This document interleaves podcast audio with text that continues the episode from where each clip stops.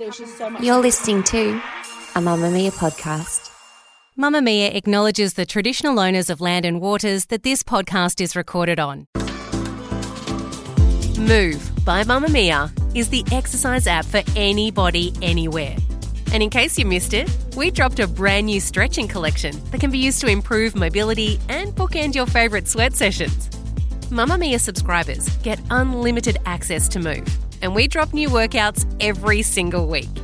If you're on the hunt for movement that makes you feel good, head to move.mamamia.com.au and use the code MOVE10 to get $10 off a yearly subscription.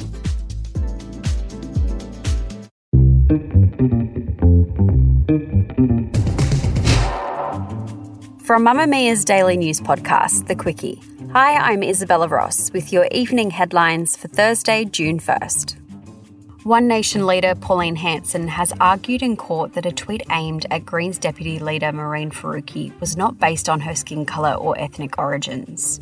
Senator Faruqi filed a federal court lawsuit over a September tweet by Senator Hanson, who wrote that she should quote unquote pack her bags and piss off back to Pakistan. The tweet was in response to one sent by Senator Faruqi about the death of Queen Elizabeth, in which she referenced colonisation. Senator Faruqi is seeking $150,000 from Senator Hanson in the lawsuit, claiming the tweet breached the Racial Discrimination Act. The matter will next come before the federal court on June 29.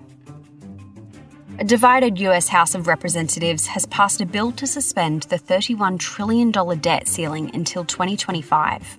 It comes as the US government is at risk of running out of money to pay its bills. The new legislation suspends the federal government's borrowing limit through to 2025. The timeline allows President Joe Biden and Congress to set aside the politically risky issue until after the November 2024 presidential election. There was majority support from both Democrats and Republicans, and President Biden has welcomed the bill, saying it was the right move to safeguard America's economy. A federal court judge has found Victoria Cross recipient Ben Roberts-Smith committed a slew of war crimes while in Afghanistan, including the murder of unarmed prisoners. Roberts-Smith suffered the massive court loss on Thursday afternoon, ending an almost five year legal battle between the former SAS corporal and three media outlets. The judge found that a number of 2018 reports published by The Age, the Sydney Morning Herald, and the Canberra Times were substantially true about a number of war crimes committed by Roberts-Smith. Reports of domestic violence towards one of Roberts-Smith's partners were found to have been defamatory. However, the court found this would not have further damaged the ex soldier's reputation. The judge ordered the three cases of defamation to be dismissed. Australia is looking to regulate the growth of artificial intelligence technologies and may consider bans in areas deemed high risk. The technologies have the potential for breakthroughs in such things as creating new medical treatments and preventing online fraud, However, there are concerns about their safe, responsible, and ethical use. Leaders in the AI space recently warned of the threat it may pose to humanity and likened the risk to that of pandemics and nuclear war. Lastly, Sydney researchers have made a world first leap forward that could change the treatment of endometriosis and improve the health of women living with the disease. Researchers from Sydney's Royal Hospital for Women have managed to grow tissue from every known type of endometriosis, observing changes and comparing how they respond to treatments. It means researchers will be able to vary treatments from different types of endometriosis, determining whether a woman will need fertility treatments.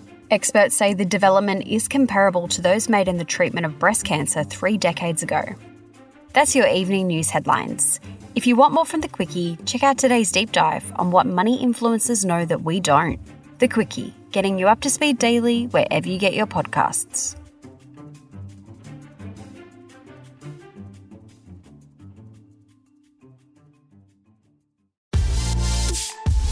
Mamamia subscribers, you've been asking and we've been listening. Now you can get all of your exclusive subscriber audio on Apple Podcasts. That includes everything from bonus episodes of your favourite pods to exclusive segments to all of our audio series. To link your Mamamia subscription to Apple Podcasts, open the Mamamia Out Loud page in your Apple Podcasts app and follow the prompts or head to help.mamamia.com.au.